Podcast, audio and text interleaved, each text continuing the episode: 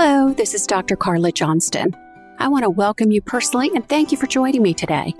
In this podcast, we'll be exploring information, ideas, and strategies to identify our unique and individual approach to living a nourished life. I'll be discussing topics that enhance our mind, body, and spirit. So let's have a bigger conversation, one that expands and brings more joy, happiness, and a sense of well being. I'm delighted that you're here. So let's get started.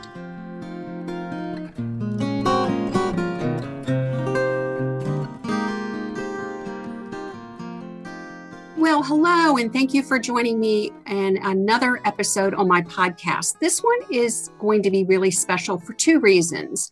One, this podcast will also be available on my new YouTube channel, which you can get right off my website.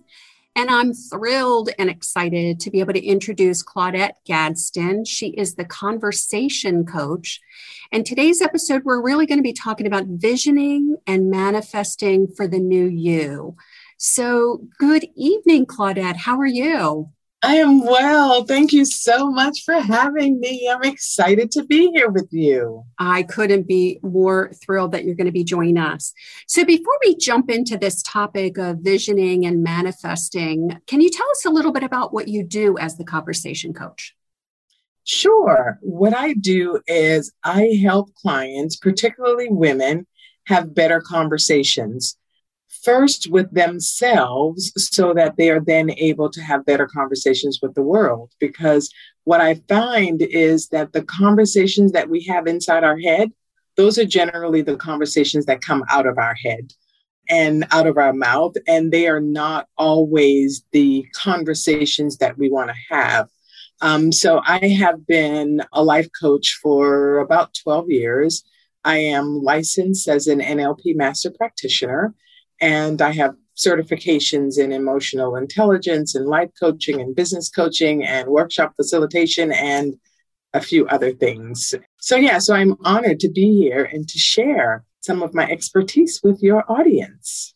Well, I can't wait to dive into this topic and for many reasons. So, with uniquely nourishing, with each of us creating our own lives and finding a way to feel nourished throughout life, what I've discovered just in my own life and talking with people around my age is that life shifts. So we may go from having children in our home to having no children at home or perhaps grandchildren at home. Mm-hmm. Um, the conversation around is it time for me to retire? What would that look like?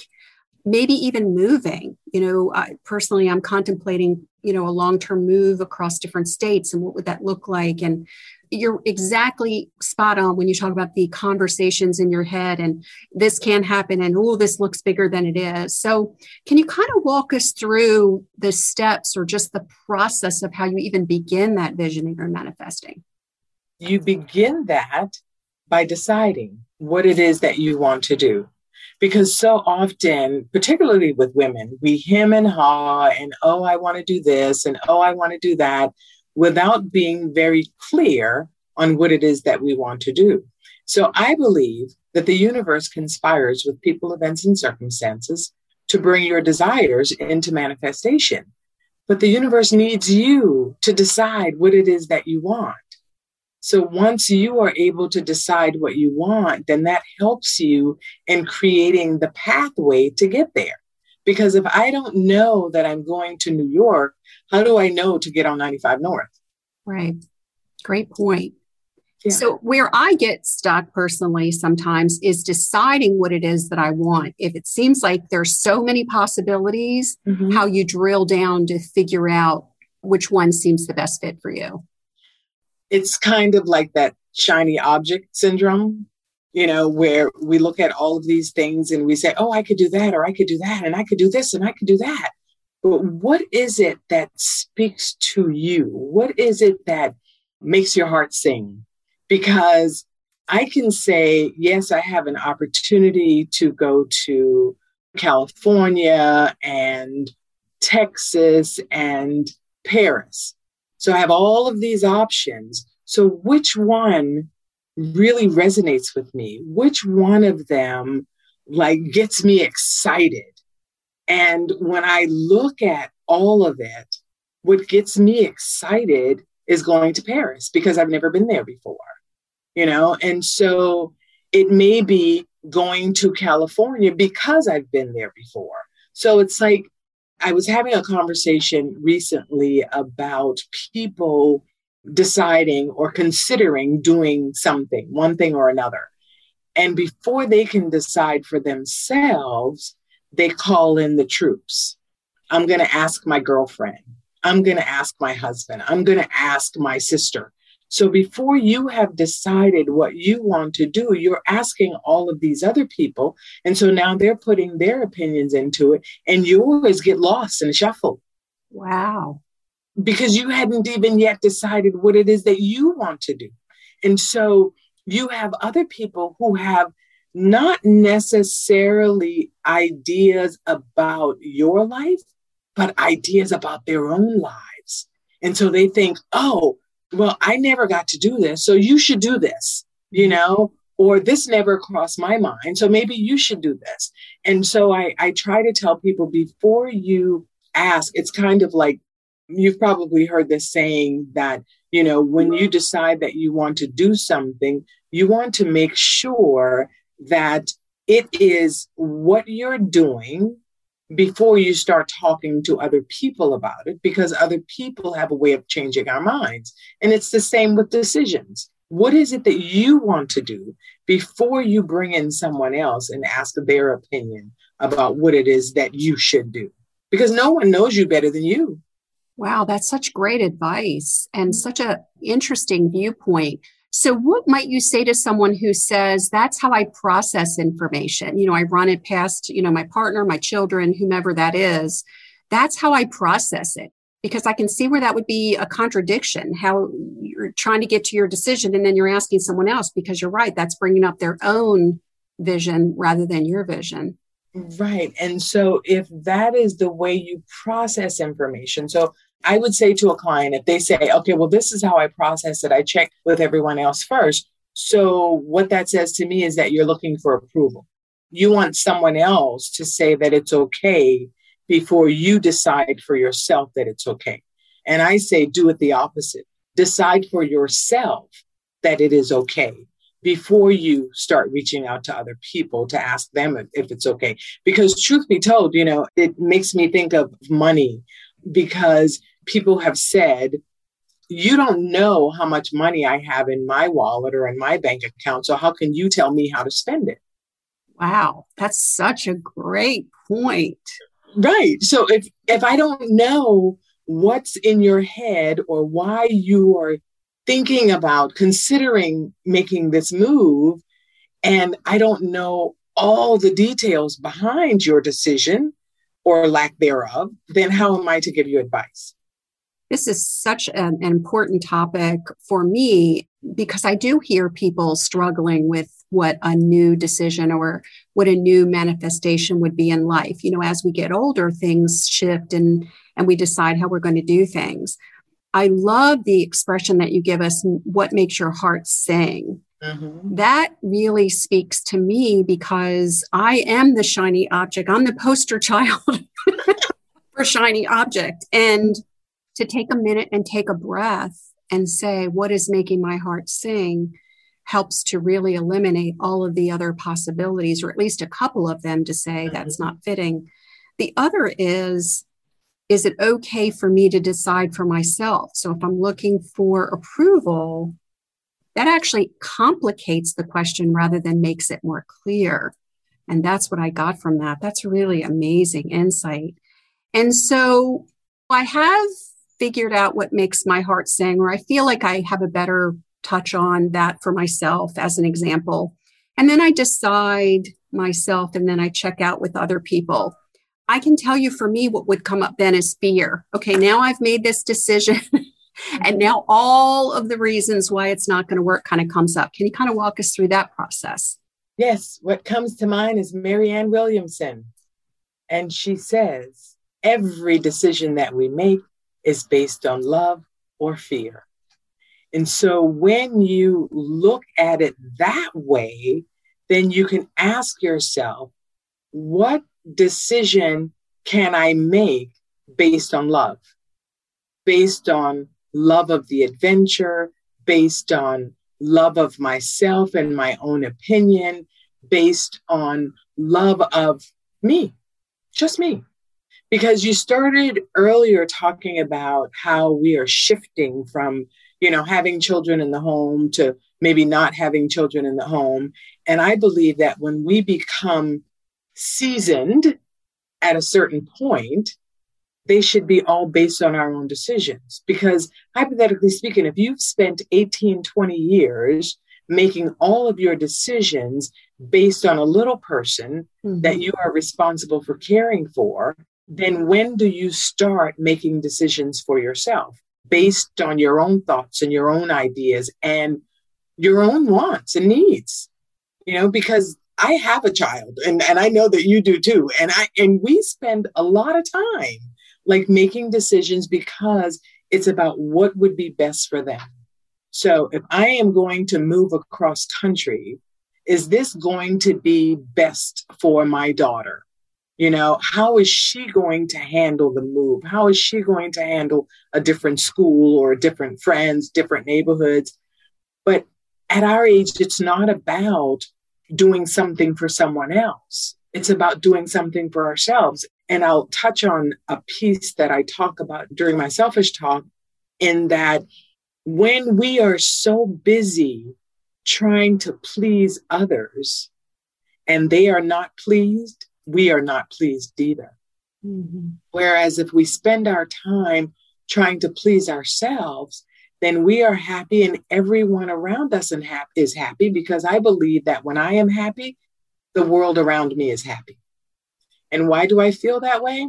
Because if I am unhappy, if I have a sad look on my face, the people in my world are going to come up to me and say, Hey, what's wrong? What's going on? And that takes away their happiness because I'm not happy. So why would I do that? Why would I steal their joy? And I'll start with me. Why would I steal my own joy? Because when I steal my joy, I steal other people's joy too. That is such a profound way to look at it. And I can speak for myself. It does take a little bit of cultivation of skill to be able to shift because, as you mentioned, when you have a child, that is your priority for all of those years. And I think for at least for me, it becomes second nature to just always put that out there. Like whatever happens for me is great. It needs to be, you know, for my son first. And then as I got older, to be able to even figure out what I wanted seemed foreign to me. And then when I figured out what I wanted, I still wanted approval for everyone to say that's a good goal or yeah, you can do it. And that's so profound that you say, you know, love or fear and decide for yourself. They, all seem to be coalescing into one message there. Mm-hmm.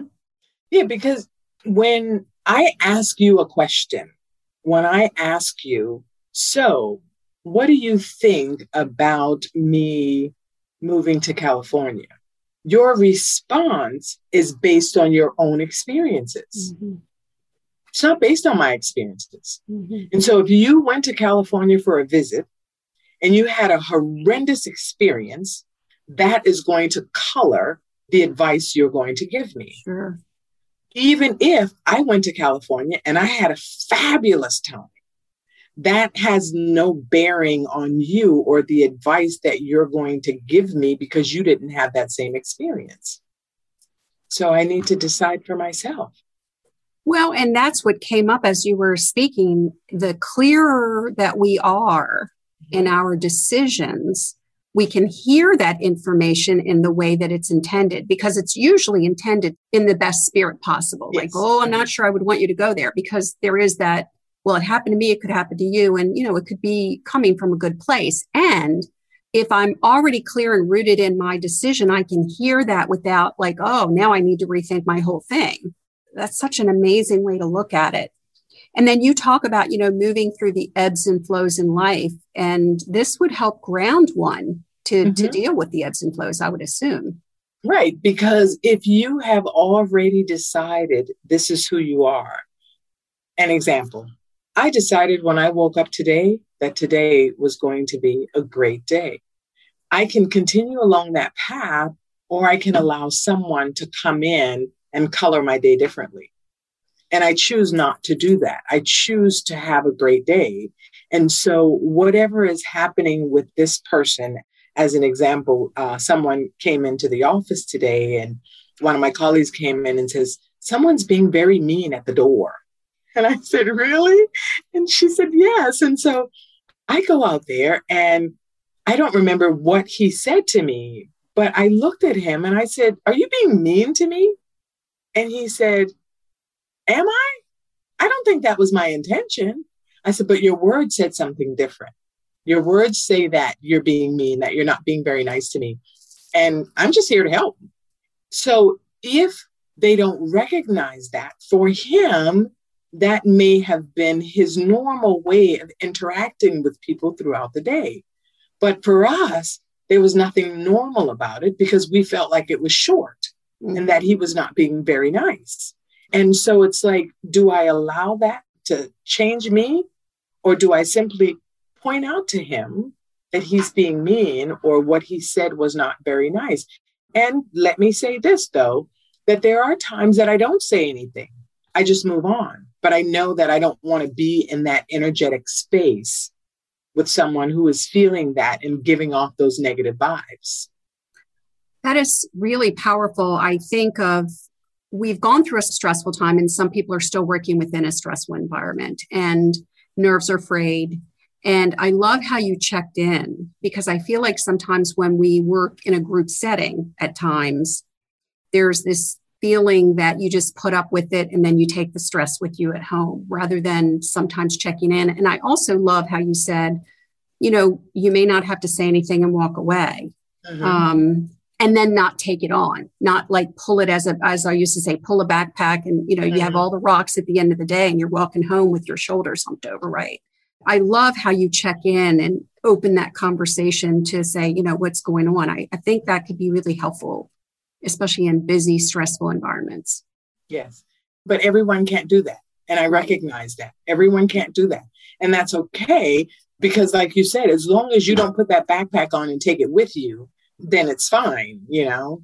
Yeah. And I yeah. think sometimes checking in just with someone, even if it's, you know, I can think about times throughout my life where I've even had a, a supervisor or manager who has been really short and just take a minute and say, wow, that just doesn't sound like you. Is everything okay? You know, sometimes I feel like if we just check in on that level, just the way you said that could be really helpful if, if it's possible. It's not always possible. And yet, I don't know that it isn't always possible. I think sometimes our brains say, just ignore it and then put the backpack on. this has been such a great conversation, and I found it to be extremely enlightening. Um, I'm going to take several things away with me. I love, and I've written this down I'm a sticky person, so I keep little stickies to remind me, you know, what makes your heart sing? I love that almost like a north star, you know, this mm-hmm. is where I want to go and and where do I want my heart to sing?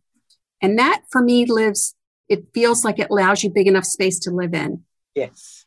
Because what makes my heart sing may take me a little bit of work to get there. And I absolutely love that.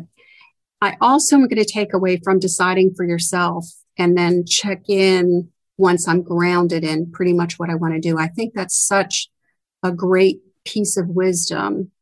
Any parting words for us as we kind of conclude this visioning and manifesting? I feel like we could talk for days here.